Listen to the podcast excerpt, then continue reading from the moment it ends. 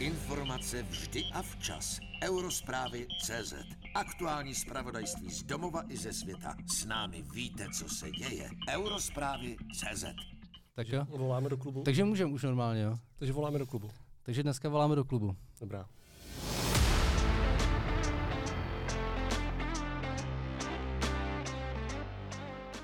Takže milí a vážení přátelé, chlapci a děvčata, dámy a pánové, je tady 6. díl našeho báječného podcastu Mezi proudy.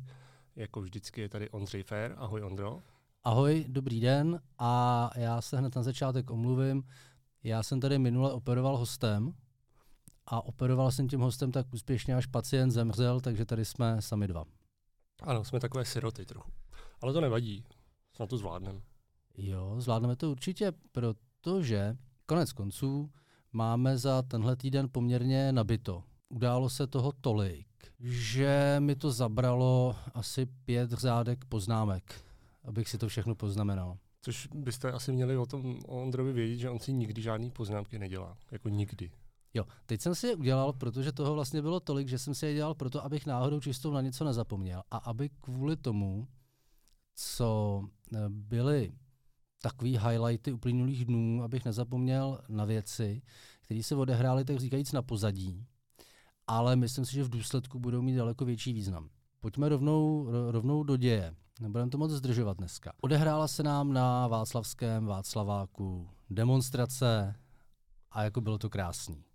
Odehrála se nám demonstrace covidových sirotků, jak je krásně tyhle ty lidi nazvali v jednom z konkurenčních podcastů, který nebudeme zmiňovat nicméně. A je to jako docela jako vlastně taková hezká situace, kdy se tady ustanovila jakási sice zcela marginální a ve volebním výsledku zatím úplně jako přehlednutelná síla.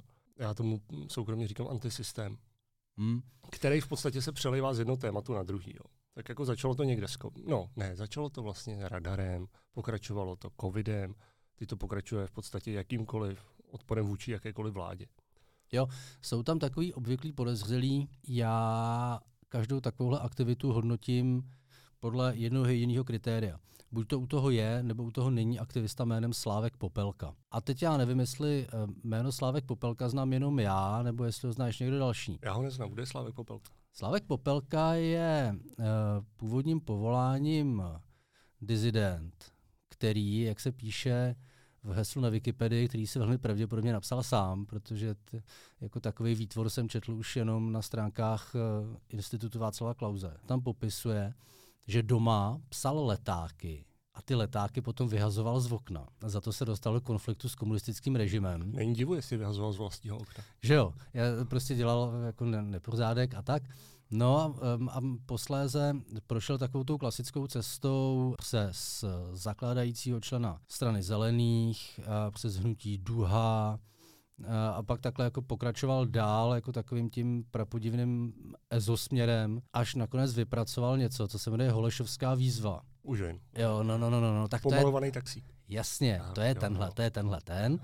A Sláva Popelka, ten nám, jak zaznamenal pro věčnost novinář Martin Bartkovský ve své fenomenální reportáži online, ten tam jako pobíhal a vychsikoval, já nevím, že Ukrajinci jsou ještěři, nebo já nevím, jako nějaký jako z těch jeho ten. Každopádně, jakmile je tam Sláva Popelka, je to předurčeno z podstaty věci k zániku. Takže buď to se musí zbavit Popelky, anebo zaniknout. No, to je vlastně docela zajímavý. Ono by v podstatě ta demonstrace nestála za zmínku, tam přišlo nějakých 30 000 lidí, což je z hlediska celkového volebního elektorátu téhle republiky jako totálně mizivý číslo. Zajímavý na tom bylo snad jenom to, že je to v podstatě přímý důsledek přetahování dvou takových tváří antisystému mezi sebou o to, kdo ten jako Václavák zabere líp a díl a tak. A jeden z nich je teda pan Rajchl, že? Ten je ze SPRO a druhý je Vrábel, který už taky chystá svoji demonstraci. A my vlastně můžeme sledovat takový přímý konkurenční boj mezi marginálními politickými subjekty o velmi omezené pole, zcela s jasně směřovaným výsledkem. Tam v podstatě, když chceš zaujmout, když chceš hrát tu hru trošku díl, tak prostě musíš navyšovat sázky. Že? A teď jsme to mohli vidět na té poslední demonstraci, kdy už tam prostě docházelo k nějakém, teda po skončení té akce, abychom byli féroví, nějakým potyčkám pokusu o dobytí Národního muzea. A došlo i k vlastně výhrůžkám ve smyslu toho, že pokud vláda nesplní naše požadavky, konkrétně tuším do 16. dubna, tak budeme blokovat vládní úřady. Tak. A to je jako hezký krok, si myslím. Mimochodem právě bylo to, tuším, v Keci a politice, kde pana Reichla po téhle demonstraci nahráli, jak si tam s někým povídá a ten člověk mu nabízí vlastně vytvoření protipolicejních sborů, v podstatě takových jako úderek, takových těch hnědokošeláčů. A vlastně mi to přišlo hezký, že to jako ta historie zase jako obsala jeden velký kruh. Já musím říct, že někdy v minulosti poměrně nedávný jsem byl konfrontován s existencí pana Reichla. Stalo se to v tomto podcastu a bylo to pro mě jako překvapení, že takový člověk existuje. Já nevím, jak jsem se jako divil, říkal jsem si, co to je. Ale zatímco ten Vrábel podle mě je vlastně jako bezvýznamný. Jo, to je prostě nějaký random člověk, který si zažil svých 5 nebo 10 nebo 15 jako sekund slávy a odebere se někam do zapomnění. Ten Reichl podle mě je trošku jiný případ. Já jsem se, jednak jsem se díval na kousek té demonstrace, jednak jsem si potom četl někde, co tam povídal a tak a jakým způsobem to povídal. Mně to připadá, že ten Reichl jako, teď nechci, aby to vyznělo, jako, že mu pro boha nějak fandím. Byť svým způsobem mu vlastně jako fandím, aspoň se něco trošku děje.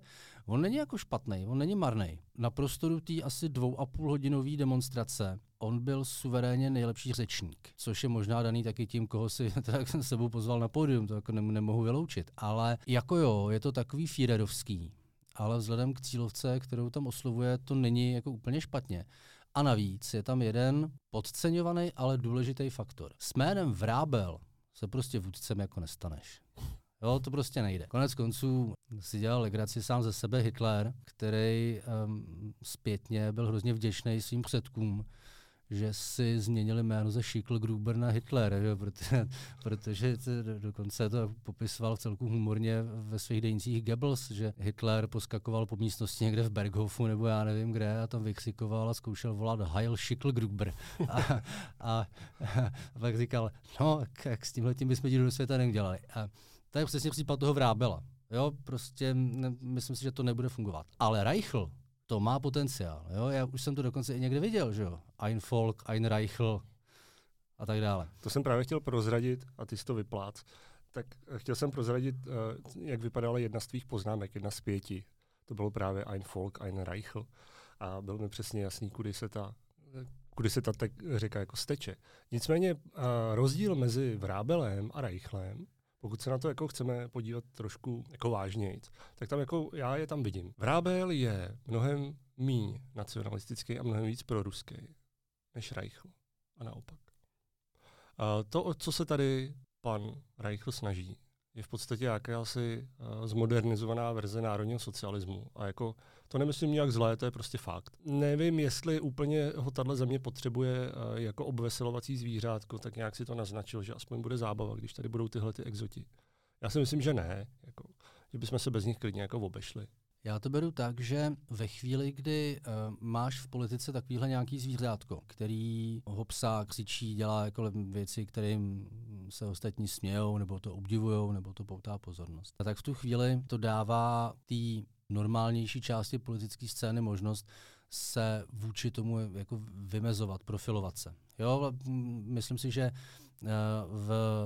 v demokracii, která je připravená na to, že sama sebe musí zlepšovat v rámci nějakého politického boje, takovýhle zvířátko působí jako akcelerátor. V dobrém slova smyslu. Je jako pravda, že pokud to vezmeme čistě pragmaticky, tak mít takovýhle politické strany mimo legislativní proces, tedy jako mimo parlamentní opozici, je vlastně docela jako hezký hromosvod veškerých frustrací, které jsou ale zcela protichůdné. Tam, když se podíváš na účastníky té demonstrace, v koutě se krčící komunisty, v druhém koutě se krčícího Paroubka. Jako scházejí se tam lidi od Igora Chauna, prostě EZO lidi, antisystémoví, jako proruský lidi, prostě, který nosejí na rameni Wagnerovce znaky. A tak jako je to velmi nesourodá směs, která má v podstatě jediný spojující prvek a to je prostě jako antisystémový odpor vůči čemukoliv, vůči jakýkoliv vládě. Oni byli už proti Babišovi, teď co proti Fialovi, proti další vládě budou taky. Jo? A pokud se jako vybijou tady takhle po náměstích, tak jako asi je líp, než kdyby se jim povedlo, nedej bože, proniknout s ním. Ona jim chybí jedna složka k tomu, aby dokázali nějaký potenciál, který bezesporu mají. Jo? To zase jako pozor, mají ho, ten potenciál mají, ale nedokážou ho využít a myslím, že se jim to jako nepovede nikdy, protože jim chybí chytré hlavy a chybí jim lidi schopní výkonnosti. To je... Já s ním nesouhlasím. Já jsem byl nedávno na výletě v Krkonoších. Nad Rokytnicí jsou takový krásný vodopády. Ty jsou jako hluboko v lese. Tam prostě musíte dojít takovou lesní cestou. A u toho vodopádu byl připíchnutý plakát na tuhle akci. No dobře, ale... Takže někdo... si dal tu práci. Přesně tak a došel až tam. Aby probudil národ. Probudil národ a jediné, co se mu povedlo, je to, že teď se z toho ty děláš prdelky v podcastu, že jo? To je, ale já myslím trošku jinak. Trošku jinam. My úplně nemáme jinou paralelu než komunistický hnutí a nacistický hnutí. Jo, k těmhletěm antisystémovým silám dnešním. Nebo možná máme, ale já ji neumím použít. Ten legislativní nebo mocenský průlom komunistů i nacistů byl umožněný tím, že na to základní vlastně emočně vyladěný jádro se postupně nabalili lidi, kteří byli schopný jako špičkový intelektuální výkonnosti. My to máme asi trošku jakoby zkreslený tím, že nacismus i komunismus vidíme prismatem toho, jak to dopadlo. Ale když se na to podíváme zpětně, tak já nevím, abych nepoužíval neustále směry z té třetí říše, abych zůstal pro změnu doma. Ta skupina komunistů, která v roce 1948 v Československu převzala moc, to byly z valné části jako špičkoví intelektuálové. Když se prostě podíváš na lidi, jako byl, já nevím, Slánský nebo Klementis, tak to byly jako kapacity ve svých oborech. S obrovským rozhledem, byli to jako špičkoví technokrati, byli to vzdělaní lidi a tak. K našemu velkému štěstí si troufám, můžeme říct, že kromě Reichla, který je schopný toho jako emotivně strhnout nějakou část lidí na svou stranu, což je důležitý. On okolo sebe v podstatě s výjimkou, myslím, Ondřeje Dostála, který se k němu tak jako nenápadně kloní, ale fakt jako hrozně nenápadně. On okolo sebe nemá jako žádný výlupky intelektu. Tam jako nejblíž označení intelektuál má senátorka Zvěrtek Hamplová, že? A tam bych se úplně jako nebál, že by byla schopná strhnout masy a získat na svou stranu velký kapitál. No tak... Velké pragmatické hlavy se vždycky přidají, pokud jako ucítí potenciál. O to bych úplně strach neměl. Ale chtěl jsem ještě říct B k tomu, že ty velký totalitní systémy byly vyfutrovaný intelektuálama. Což je sice pravda, ale je potřeba říct to B. A to bylo to, že tyhle ty systémy stály na jako dramatických společenských jako historických změnách v podstatě. Jo. A bez brutální společenské nestability, ať už ve formě německé předváleční inflace, nebo druhé světové války, které zrodily komunismus v východní Evropě, bychom tady prostě jako žádný z těch režimů pravděpodobně neměli.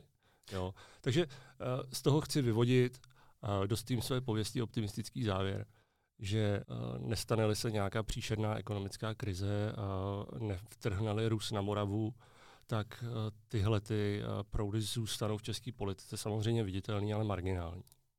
Jo, já naprosto souhlasím. Mimochodem, v tomhle, že asi trošku nečekaně ten optimismus sdílím, mě v tom otvrzuje jako dějinný příklad. Když se během první republiky snažili čeští fašisté domluvit na tom, že tady převezmou moc, tak se domluvili na tom, a tehdy to byla poměrně jako výrazná síla, jo, jako daleko vůbec ne tak marginální, jako to je dneska.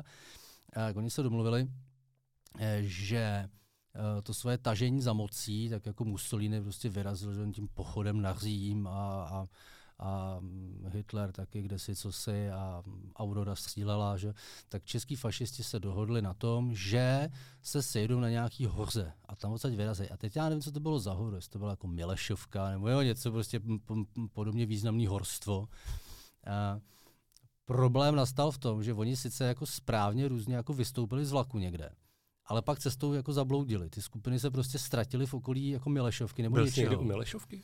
Viděl jsem jí z Hřípu. Jaký můžeš ztratit? Tak já nejsem fašista, že jo. Každopádně jako tenhle ten jako jediný jako reálný pokus o to prostě opravdu udělat masovou akci a vlítnout na hrad a tomu tehdy tomu Benešovi říct, ale Edo, jako zbal si svých 5 švestek a tahni, skončil na úpatí Milešovky, dál se to už nikdy jako nedostalo. A myslím si, že od té doby tahleta skupina lidí se moc jako dál nedostala. Jo, já teda ještě očekávám jeden scénář, který je úplně fascinujícím způsobem popsaný v prorockém filmu Život Briana, kde jsou takový různý židovský odbojové skupiny, který bojují proti Římanům a kteří ze všeho nejvíc nenávidí Řím, ale ještě víc ty druhý odbojáře. Takže je tam několik hezkých scének, kdy Judejská lidová fronta zabíjí lidi z fronty lidové Judeje a tak podobně. A předpokládám úplně stejný scénář tady, jo, že ve finále tahle ta scéna dojede na to, že každý chce být generál, každý chce být vůdce a nikdo prostě nechce tahat ty vlajky jako na tom náměstí. Jo, je to tak.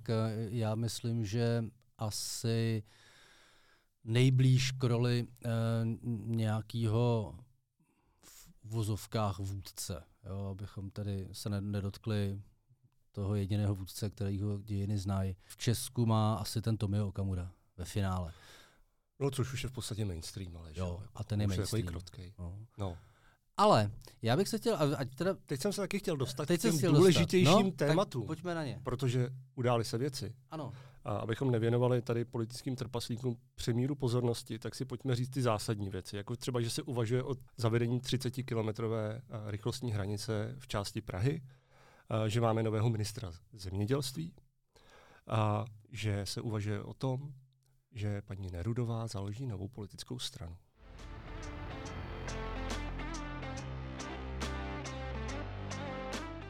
Třicítka v Praze, já vlastně ani nevím, proč jsem si to tam napsal. Já jsem to jako sledoval na Twitteru, to je taková jako zvláštní iniciativa, kdy skupina asi 30 lidí chodí po magistrále a říká, že chce, aby se jezdil po Praze 30.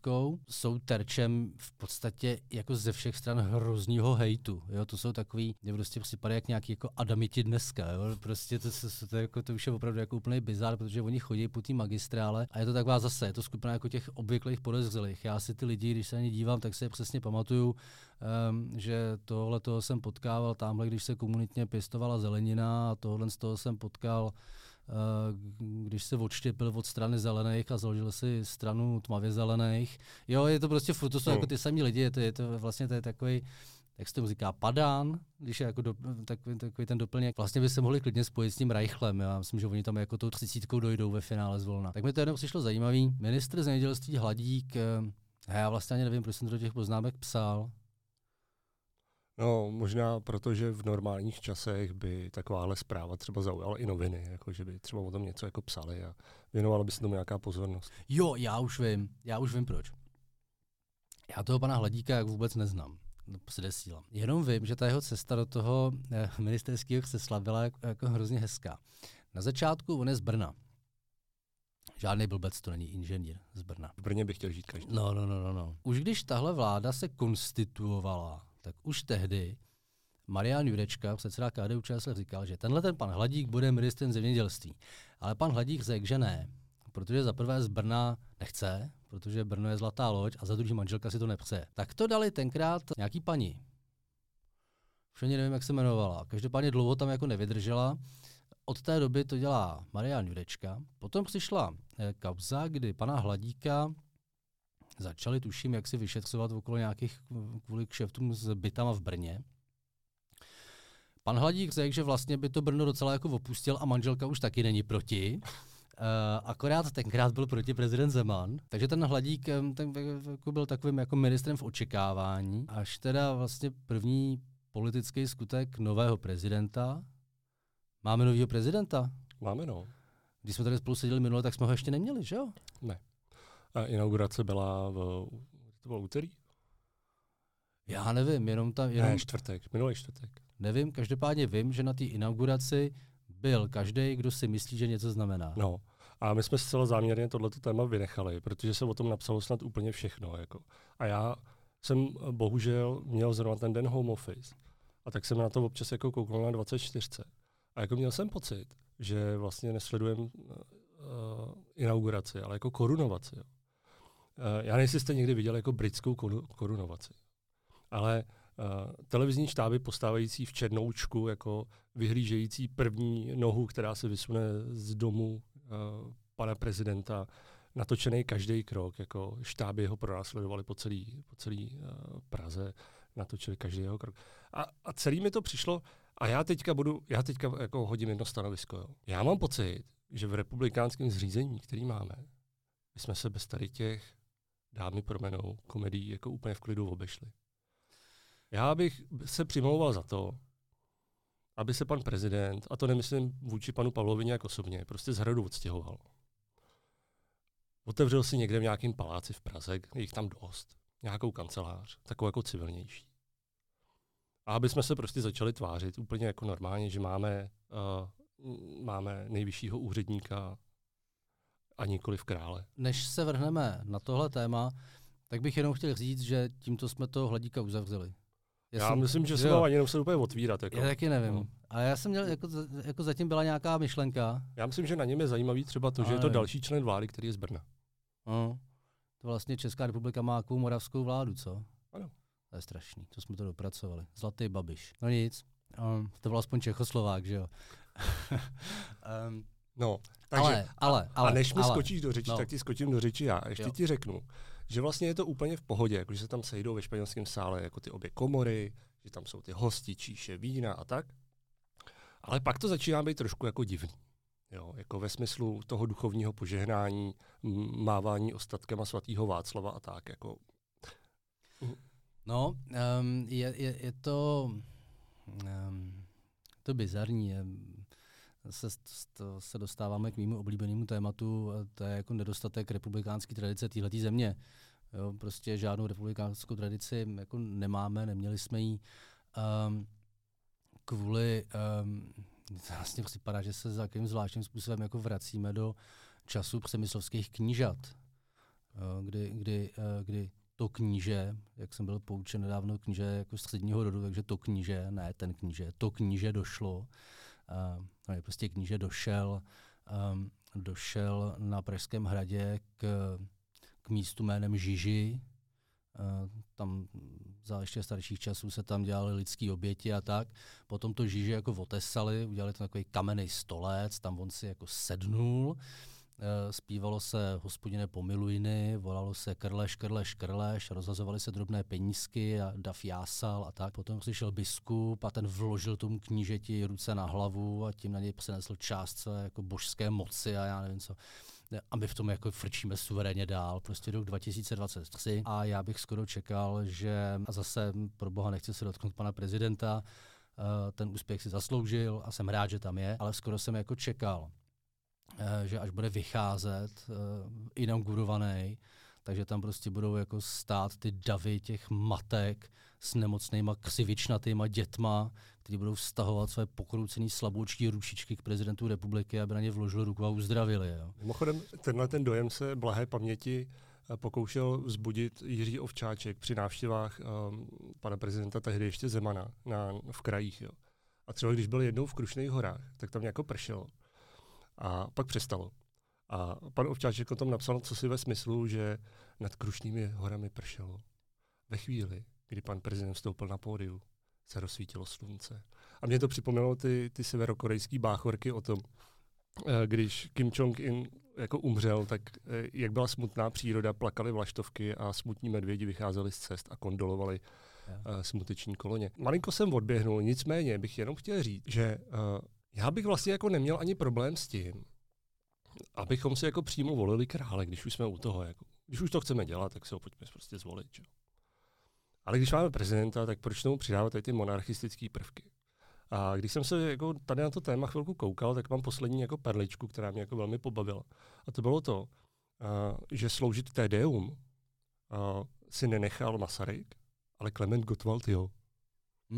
Taková klasika, no. No tak pojďme se vrátit k těm masarykovským tradicím, že jo, tak konec konců ten, já teď čtu výbornou knihu, která se jmenuje Lví silou v zlatém sokolím, jak je to sokolský heslo. od člověka, který se jmenuje Mertlík. Doufám, že se jmenuje Mertlík. To je ten Mertlík? Ne, schodáme. Není to ten ekonom, ani to není ten Rudolf Mertlík, co se vypravoval řecký báje pověsti, je to nějaký úplně jiný Mertlík z jiných Mertlíků odinut. Ta kniha je to historik, píše hrozně vtipně a popisuje to, jak český národ utrpěl republiku. Je to jako fakt hrozně, to opravdu jako, je to jako půvabný. Tam odsud mimochodem mám tu historku s těma fašistama, co se toulali okolo té Milešovky a tak. Pan Mertlík tam popisuje to, že ať už Tomáš Garrigue Masaryk o sobě říkal jako cokoliv, tak ve skutečnosti jeho vzorem, co se týče výkonu moci, byl Josef II. Jako on sám chtěl být především jako první úředník jako ve státě. A všechno nasvědčuje tomu, že čím díl byl v tom prezidentském úřadě, tím víc trpěl jako deziluzí z toho, jak se mu to jako strašně nepovedlo. A přestože se prokazatelně jako snažil. No, možná by bylo dobré, kdybychom od politiků, kteří usilují o ty nejvrcholnější funkce, abychom od nich jako chtěli hlavně tohle. Prostě jsme v 21. století a to, aby jsme tady lpěli na nějakým charismatickým modelu moci. Myslím si, že tohleto z nás dělá furt ty východňáry. Jo? Prostě pořád jako máme tendenci, já nechci si jako vzhlížet jako k někomu, tím to podle mě není. Ale myslím, že hledáme jako záštitu nějakou jako posvátnou mocí v podstatě. A tak to není, prostě ta moc musí být jako demokratická a my jako voliči bychom od politiků měli chtít, aby takhle k té moci jako přistupovali. No, můžeme si chtít, co chceme. Jo. Ono, jako máme jakousi republikánskou tradici, to sice jo, ale zároveň máme jako hrozně silný takový ty národní archetypy ve smyslu toho hodného krále, jo, který je dokonce tak lidový, že se v noci plíží z těch hradeb a rozdává ty peníze a tak. Já jsem původně Zabonce, to je kousek v Jizerských horách, a tam jako v některých vesnicích jsou dodneška třeba josefovský lípy, takzvaný, který byly vysazený na paměť Josefa II., který takhle jako jezdil tím krajem a rozdával ty stříbrný tolary a ty lidi se je pak jako zarámovali a nechali se tam jako postavení. Mimochodem to je úplně stejná zvěst, jako třeba o Karlu IV., jak se jako plížil převlečen z toho hradu mezi ty poddané, aby zjistil, co jeho milé poddané trápí. Tak úplně to samé se vyprávělo v Josefovu druhým. Jo, to je, ale to jsou jako ty, jako to jsou vlastně jako ty staré historické tradice, které mají stejně prastarý základ jako to, že tím prvním vládcem vždycky bývá nějaký oráč. Jo, ale já tím chci jenom říct to, že národ, který jako je tímhle tím protchnutý, jako až na morek prostě, jako velmi těžko bude hledat nějakou jako civilní podobu té své zprávy, jo, že možná fakt máme jako tendenci si ty lidi nějak glorifikovat úplně jako absurdně a ono, co si budeme nalhávat, co to s člověkem udělá po pár letech, jako když je objektem takovýto glorifikace, jako začne se tak trošku jako tomu přizpůsobovat. A tím bych možná od těch prezidentů šel radši pryč, tyjo, nebo by se nám taky mohlo jako něco stát, jo. Jako, že by nás mohlo něco zlého potkat, protože to vypadá to, že fanoušci Petra Pavla jsou takový poměrně až militantní, že jo, v jeho obraně. Já jsem taky fanoušek Petra Pavla, já jsem taky ho volil. Jasně. Já jsem ho volil a měl jsem z toho radost, když vyhrál. Ano. A tím bych to jako uzavřel, tuhle kapitolu. Jo? A teď bych chtěl, aby to byl prostě ten normální prezident. Jo. A já mu jako mimochodem mu nesmírně přeju, aby se mu to povedlo. A když se třeba dívám na složení týmu, který se sebou vzal na hrad, tak mám pocit, že by se mu to povést jako mohlo. Protože si sebou bere lidi, který mají velmi málo zkušeností s českýma mocenskýma strukturama a velmi mnoho zkušeností s těma evropskýma. Což považuji za vlastně jako dobrou zprávu, protože ta evropská politická struktura je daleko technokratičtější než ta naše, což je v tomhle smyslu dobře.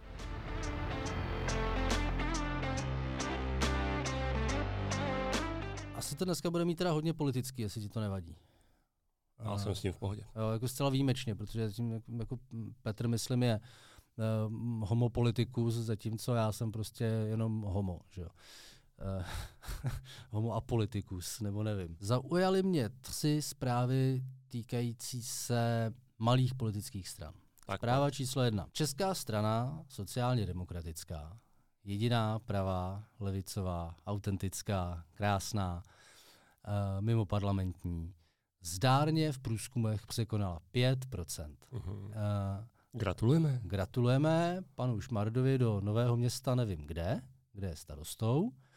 Gratulujeme mu i do jeho ubytovny, kde v rámci šetření teď bytuje, když je v Praze. Je to bezesporu jako poctivý člověk, aspoň tak, jak jsem měl možnost ho někde zaznamenat, ale na to bych se chtěl zeptat, Petře, tebe, protože ty máš k té politice daleko blíž než já. Dá se tohle interpretovat tak, že kdo dělá, že něco dělá a nic nedělá, tak ten vyhraje nakonec? No, podle mě zrovna případ ČSSD je takový trošku specifický, protože to je strana, která teda padla na totální dno díky své spolupráci s Babišem.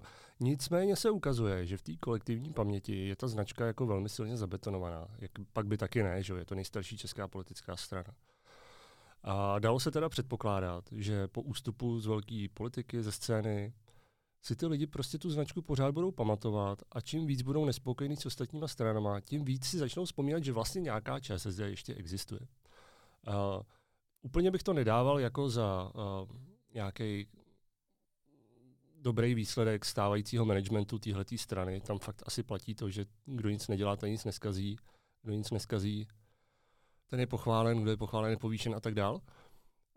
Nicméně je to velmi pravděpodobný, že tuhle tu stranu už jenom díky té své historické kontinuitě čeká dřív nebo později takový jako zmrtvých stání ve stylu ODS.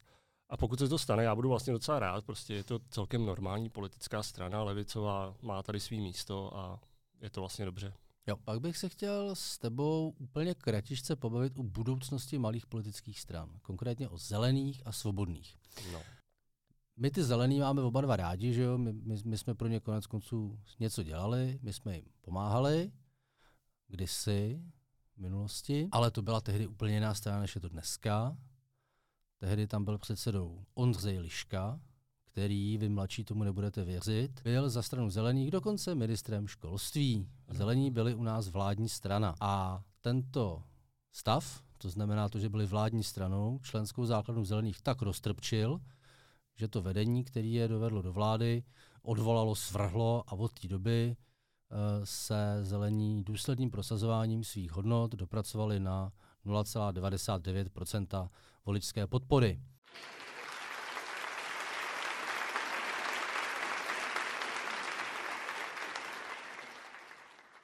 Má ta strana ještě nějakou šanci se probrat a hrát nějakou trošku významnější roli v politice?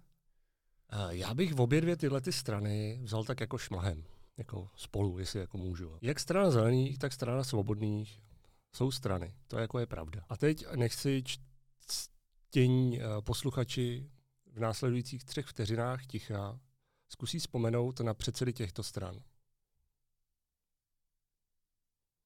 Nic, že jo?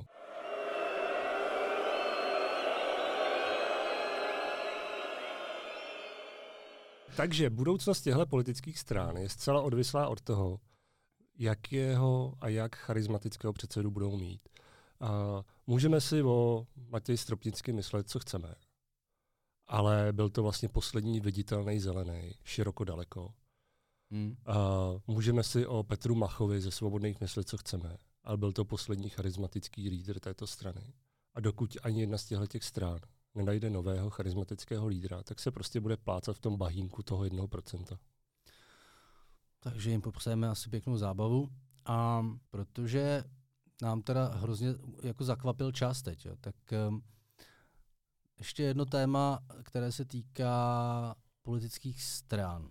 Danuše Nerudová, kandidátka na prezidentku České republiky, která skončila na 3. místě a velmi úctyhodným způsobem podpořila v druhém kole svého úspěšnějšího soupeře Petra Pavla, za to jí budiš jako věčná chvála. Dostala do české veřejné diskuze mnoho do té doby asi okrajových témat vlastních moderní politice. Zvažuje pochopitelně, co teď dělat s tou popularitou, kterou získala. Jedna z variant je, že založí vlastní politickou stranu. Druhá varianta, o které jsem slyšel, je, že vstoupí do TOP 09. Já teda nechci být úplně jako ošklivý, ale vlastně jsem v tomhle díle nebyl ošklivý ani jednou, tak teď můžu, že jo, nakonec. Já jsem si říkal, že když si tak hezky připravuješ tu půdu, jaký tady chválí, že pak budeš ošklivý. Jo, a splnilo se mi to. To musí vznít. Popravdě řečeno, jako třetí varianta, vlastní strana, TOP 09, varianta jako stejně kvalitní z hlediska jako budoucnosti je si vypíchnout v oči a nalít si tam savo. Jako všichni se na to budou koukat a pak se budou radši dívat někam jinam. Nicméně, když si představíš, že by si Danuši Nerudovou chtěl dál v politice, chtěl bys jí tam? Vlastně jo. Já taky. Naprostý souhlas. Na tom se shodneme. A chtěl bys jí tam ve vlastní straně nebo v TOP 09? Já myslím, že bych jí v TOP 09 úplně nechtěl vidět. Já bych si ji třeba dovedl představit v Pirátech nebo tak někde jinde trošku. Jo. A vlastní politická strana? No, já mám jako takovou utkvělou představu, jak tohle to jako chodí, jo. Že vlastně jako prohrajete ty volby, ale jste jako velmi silný. A teď jako nevíte, co s tím. A teď za vám začnou chodit ty lidi a furt vám jako šeptat do té hlavy, že si máte udělat tu vlastní stranu, jako aby se na vás jako mohli pověsit. Jo. A začíná to tam hledat a hledat. Ale já si myslím, že tohle jako není dobrá motivace pro základ nějakého politického subjektu. Jako. Pokud chci založit nějaký nový politický subjekt, tak velmi pravděpodobně bych měl mít nějaké jako nové myšlenky, nějakou novou radikální cestu, jak jako se do moci tady ráje na konkrétním českém zemi. A jako to tam úplně nevidím. Jako, v podstatě veškeré myšlenky, které jsme od Danuše Nerudový v kampani slyšeli, úplně v pohodě dnes a denně můžeme najít v programech těch středoliberálních pravicovějších stran. Já prostě nevidím důvod, proč zakládat další stranu. Tečka. Jo. Paní Nerudová, jestli nás posloucháte, my vás máme rádi, líbíte se nám, přejeme vám, aby se vám to všechno povedlo, ale nezakládejte si vlastní stranu. Nechte se zvolit třeba do Senátu. A až v tom Senátu budete, tak uvidíte, s kým byste se mohla tak nejlíp shodnout a s těma to pak dejte dohromady. Ano. A fakturu zašleme. A tímto poselstvím Orbis světu a národu, anebo jak to je? Urbi et Orbi. Urbi et Orbi. Bych tento dnešní díl asi uzavřel. Tlačí náš čas? Jo, tlačí, ale zas tak moc nás ještě netlačí. Já mám totiž ještě jednu otázku. Co teď posloucháš za hudbu? Já jsem zcela aktuálně jsem poslouchal, člověče. Já mám ve friends listu na Spotify Marka Prchala. A on poslouchá jako takový zajímavý věci. A tak jsem poslouchal jeho playlist. Nicméně na první dobrou si teďka vzpomenu třeba na kapelu Vartruna. To je jen taková severská záležitost, temná, úplně boží. Taková jako předjarní. Jako tak tu bych doporučil. Dobře. Tak já teď poslouchám taky, nevím, jestli to poslouchá Marek Prchal, každopádně já teď jedu v Megadeth. Ale jako ve velkém stylu. Ne. Doufám, že nám nechceš něco zaspívat. Ne, to ne. Ale mimochodem asi nejhezčí píseň od Megadeth, kterou teď za poslední dobu mám naposlouchanou, je písnička 99 Ways to Die, která figuruje na soundtracku k už dávno neexistujícímu seriálu MTV Beavis and Butthead. Oni vydali takovou desku, Beavis and Butthead byly prostě dva takový jako strašlivý, uhrovitý, tupý, animovaný puberťáci, který se zabývali v podstatě jenom jako masturbací a upalováním koťátek a tak jako dále, a tak dále. A jeden z nich, nevím jestli Beavis nebo Butthead, hrozně hezky na tom soundtracku imituje zpěv Davida Mustaina, kytaristy a zpěváka Megadeth, ale to já nebudu dělat, to si musíte pustit. Má takový zvláštní, specifický, opravdu jako legrační kňouravej hlas a je to hrozně hezký. No nic. No, já bych jenom ještě k tématu chtěl dodat jako celé zásadní stanovisko a to je to, že Depeche Mode jeden po druhém vyhazují nové singly k nové desce a je to pecka. Jo, jdeš na koncert? No, bude koncert? Mhm. Bude koncert, no. Už teda přijedou jenom jako duo. Ale přijedou. No tak v tom případě jdu na koncert. Tak se potkáme na koncertě a už nás ten čas dotlačil. Já jsem úplně natlačený na zdi. Dobře. Hele, tak jo, děkujeme za to, že nás posloucháte. Naše kolegyně Pavla říkala, že je vás poměrně dost, překvapivě. A řekla, dobrý. Jo, dobře, tak my ji pak vyspovídáme, jestli jich je skutečně dost. A jestli ne, tak si to s ní vyřídíme. Přesně tak. Každopádně poslouchat nás můžete na všech podcastových aplikacích, nově také na serveru eurosprávy.cz a sledovat na Instagramu, Twitteru. A zcela zásadní novinka, která by neměla být opomenuta, je ta, že máme přízniveckou skupinu na Facebooku, kam nám můžete psát své rady, moudra a tipy na to, co vysílá dál. No tak jo, tak mi pak povíš, co tam píšou a já se pokusím, jen co najdu heslo, dát něco na Twitter. Já jsem ztratil heslo, tak se omlouvám všem, že teď možná, když ho najdu, tak to chvilku bude složitější. No nic, hele, děkujeme, že jste poslouchali, bylo to hezký, díky, mějte se hezky. Ahoj.